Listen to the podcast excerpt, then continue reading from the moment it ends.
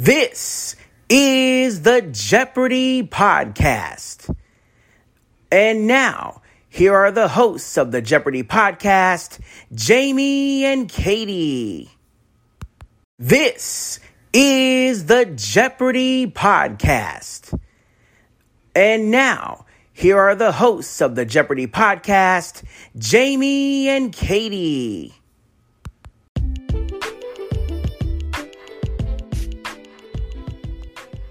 Hello, everyone. This is the Evil Chocolate Cookie bringing you today's edition of the Jeopardy Chronicles. And this one is probably going to be short, not only because, well, there's not, because I was so little, there's not really much that I can say, but also because I'm exhausted. I've been up for 24 hours.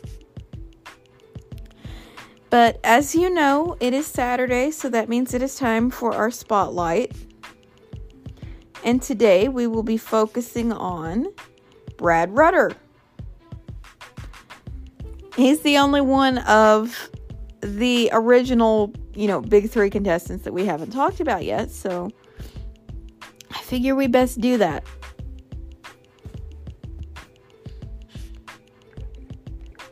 So, yeah. Brad originally played in 2000. I think it was October of 2000. I want to I want to say so, roughly 23 years ago.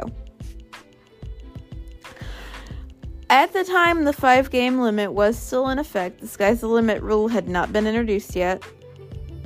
So once Brad won his fifth game, he went bye bye. However, he did come back for the Tournament of Champions, which I do believe he won. And then he just kept winning tournaments for years upon years upon years upon years upon years. Let's see, he won the Ultimate Tournament of Champions in 05. Actually, even before that, I think he won the million dollar something or other. Uh, I don't remember exactly what it was called. I would if my brain was actually functional, but I'm sleepy, like I said. So, some kind of million dollar thing. He won it. And he, of course, like I said, the Ultimate Tournament of Champions, the Battle of the Decades, the All Star Games, along with the rest of his team.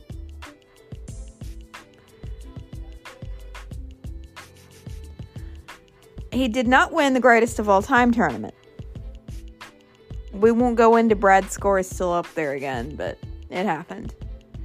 Also, he did not win the IBM challenge. He got his patootie kicked, as did Ken Jennings, by Watson. He has also appeared on 1 versus 100 on the primetime version as part of the mob, along with Ken Jennings. And when they brought the chase back to the US in 21, he was announced as one of the three chasers along with Ken and James. Um, he and James are actually the only two original ones still there. Um, Ken left. Uh, the Beast was brought in for a season and then was not asked back. But they brought in uh, Brandon Blackwell, Buzzy Cohen, and Victoria Groce as chasers in these last couple of seasons.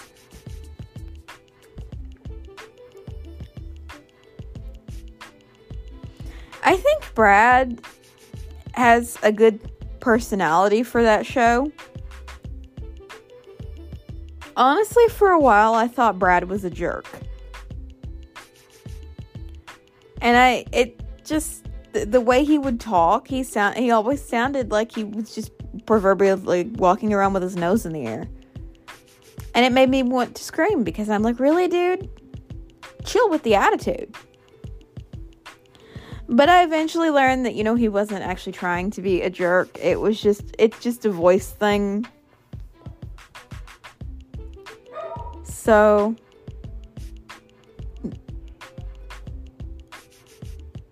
Yeah.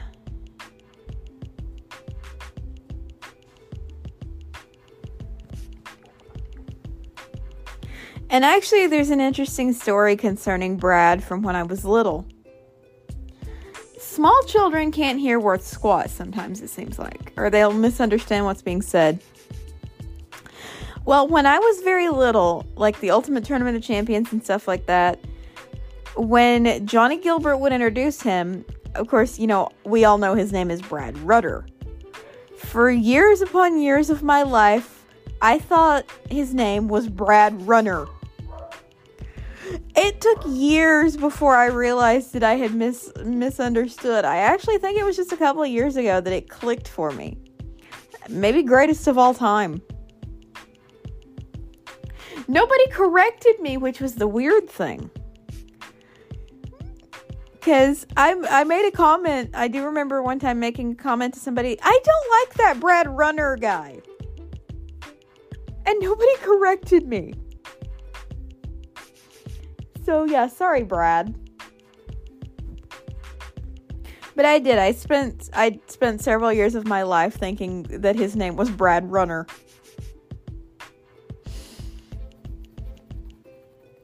I think what really warmed me up to Brad the most was during the 2021 Tournament of Champions on Jeopardy because he would send in these little voice notes of, you know, good advice for the players, and I really liked that.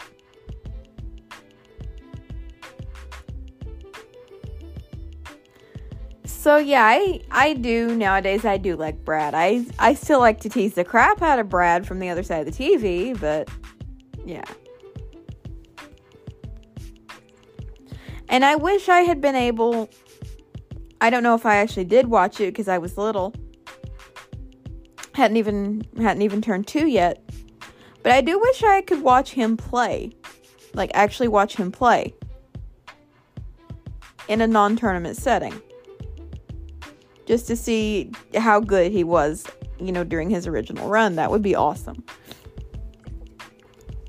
But I don't see that happening anytime soon, unfortunately. So, yeah.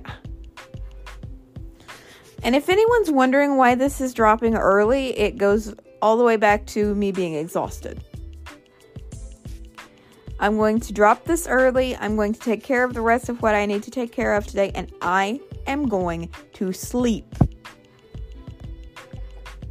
So, on that note, I'm going to sign this thing off. I know this is shorter than our spotlights generally tend to be, but I just, I'm running on empty right now.